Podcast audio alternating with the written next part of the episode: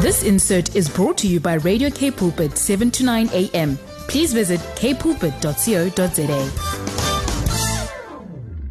Good morning, Dimitri. Um, good morning to our listeners. Um, such a huge privilege to be with you guys um, this morning again. And wow, what a, a month um, we have been through. Um, even as we are about to enter into a new season, um, I know there's been a lot of us that have been facing a lot of challenges, but also a lot of things that we can look forward to. And I realize how God is stretching us in our faith and in endurance and in our prayer lives. Now, I want to say prayer is very important in this time that we are facing. And um, what is prayer? Prayer is a solemn request for help or expression of thanks addressed to God. It's a religious service, especially a regular one, at which people gather together in order to pray together. It's an earnest hope or wish. Now, to say, um, you know, we're speaking about worldviews this morning, and there's there was so much things. I know July was a hectic month for a lot of people getting sick and people dying, and the virus it was it was this uh, the the Delta variant that was hitting everyone and infecting everyone, and as August uh, broke forth, things started to change a bit because there was people that was getting together and praying. There was so much prayer that was going out. I want to say after the dictionary gives these explanations, as a believer, it is is an opportunity to spend time when we when we speak about prayer, it's an opportunity to spend time with God. It's an opportunity really to understand the heart of God, but it can also but it can only happen through prayer and reading the word. In John 15, verse 15, it says that he no longer calls us his servants, but he calls us friends. It is only by talking to God and by reading his word that we uh, that we develop a deeper relationship with him. Now we all know how relationships works. It is when we spend time with a person where we get to know the person better, where we know each other, but we also when we spend less time, the further we grow apart. I hope you, you, you guys are catching this. Now, Psalms 55 verse 22 clearly says that we need to cast our cares on the Lord and He will sustain us. He will never let the righteous be shaken.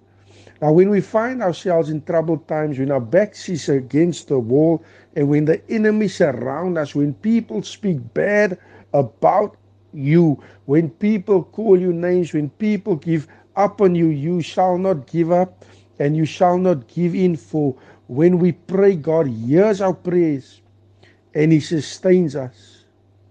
Now, even when I think about in Acts 12, when Peter, where, where King Herod, um, he, he made sure that he arrested Peter, and Peter found himself in in in a in prison, but also where King Herod wanted to make a public spectacle of Peter. There was people that was praying for him. There was people that was getting together that was praying for Peter. And even in that situation, Peter found himself sleeping peacefully within that, that cells because he knew there was people that was praying for him. In Psalm 73 verse 26, it says that my flesh and my heart may fail, but God is the strength of my heart and my portion forever. We as believers, how much times do we pray? We say we need to pray for our city. We say we need to pray for our nation. We say we need to pray for our communities. But are we really praying? Are we really praying? And I'm so grateful that the, the, that God is busy raising up the true watchmen I've, I've spoken about this many months ago where, where God was calling the watchmen back to the to their post. And slowly but but but surely the watchmen are back on their post. They are back in the gates because wherever you look around, there is prayer, prayer networks that have been formed And it's so awesome to see how prayer has become a lifestyle again in many, many people's lives. Now, I want to say, I want to say, as believers, we need to get back to that place of prayer. Many of us, even listening to, to this message, find ourselves in situations where things are going good. And how did we get there? It was through prayer. It was through prayer. Sometimes when things are going well for us, we try and we, we, we, we use our own will and our own minds thinking that, that it was in our own strength that we got here.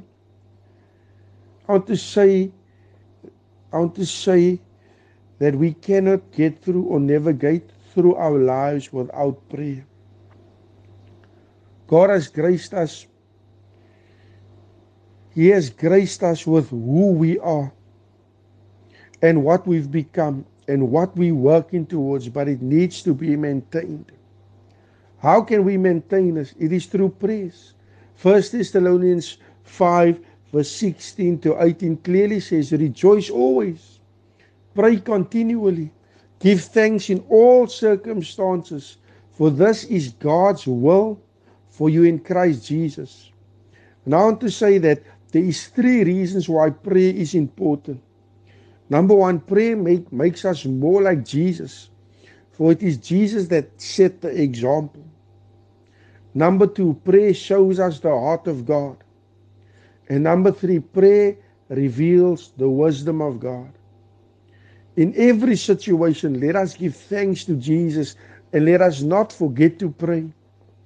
You know, I'm reminded about even when when I was growing up, my grandma was a prayer, my mom was a prayer, and I always used to sit and and you know when I would get from school, the my mom's room door would be closed, and I would hear how she's praying, and I would hear the warfare. Never did I imagine that I would latch onto that.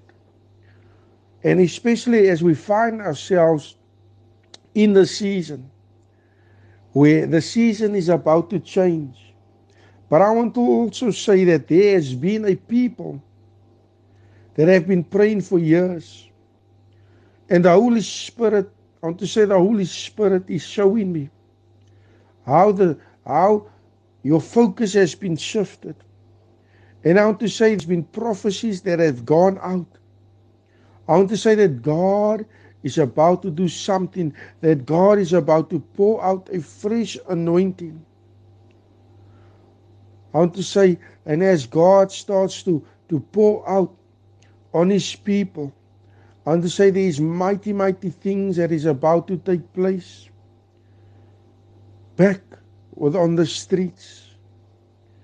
Now there's been a whole thing uh, about the churches that has been shut. Want to say that we do not need a church building. The work is out there.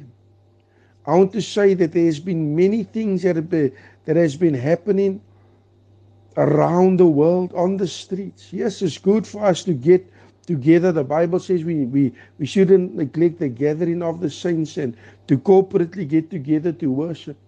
But why should we uh, uh, uh, be limited through a building? God wants to do so much things, and we've been seeing these things take place on the streets. Oh my my word, we've been seeing so much miracle signs and wonders take place on the streets. I want to say to you that that prayer is important. And and I'm reminded about even in the in the in in the New Testament where you know uh, the the apostles were arrested, they were put in prison, but still prayer was going out. Still people were getting together within their homes and they were praying. I want to say that that we should remove any form of limitation that has been placed upon our lives with regards to prayer.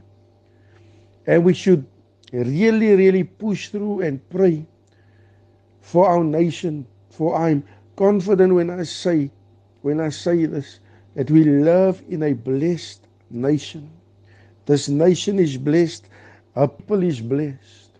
But we need to start to really get back to that place where we pray and when we call out to God and when we trust God For the Bible says it is only when we are in unity and when we are in agreement that it commands a blessing. So let us strive towards getting back to that place in unity and in agreement with regards to prayer. God bless you. Have a super, super weekend. This insert was brought to you by Radio K Pulpit, 7 to 9 a.m. Please visit kpulpit.co.za.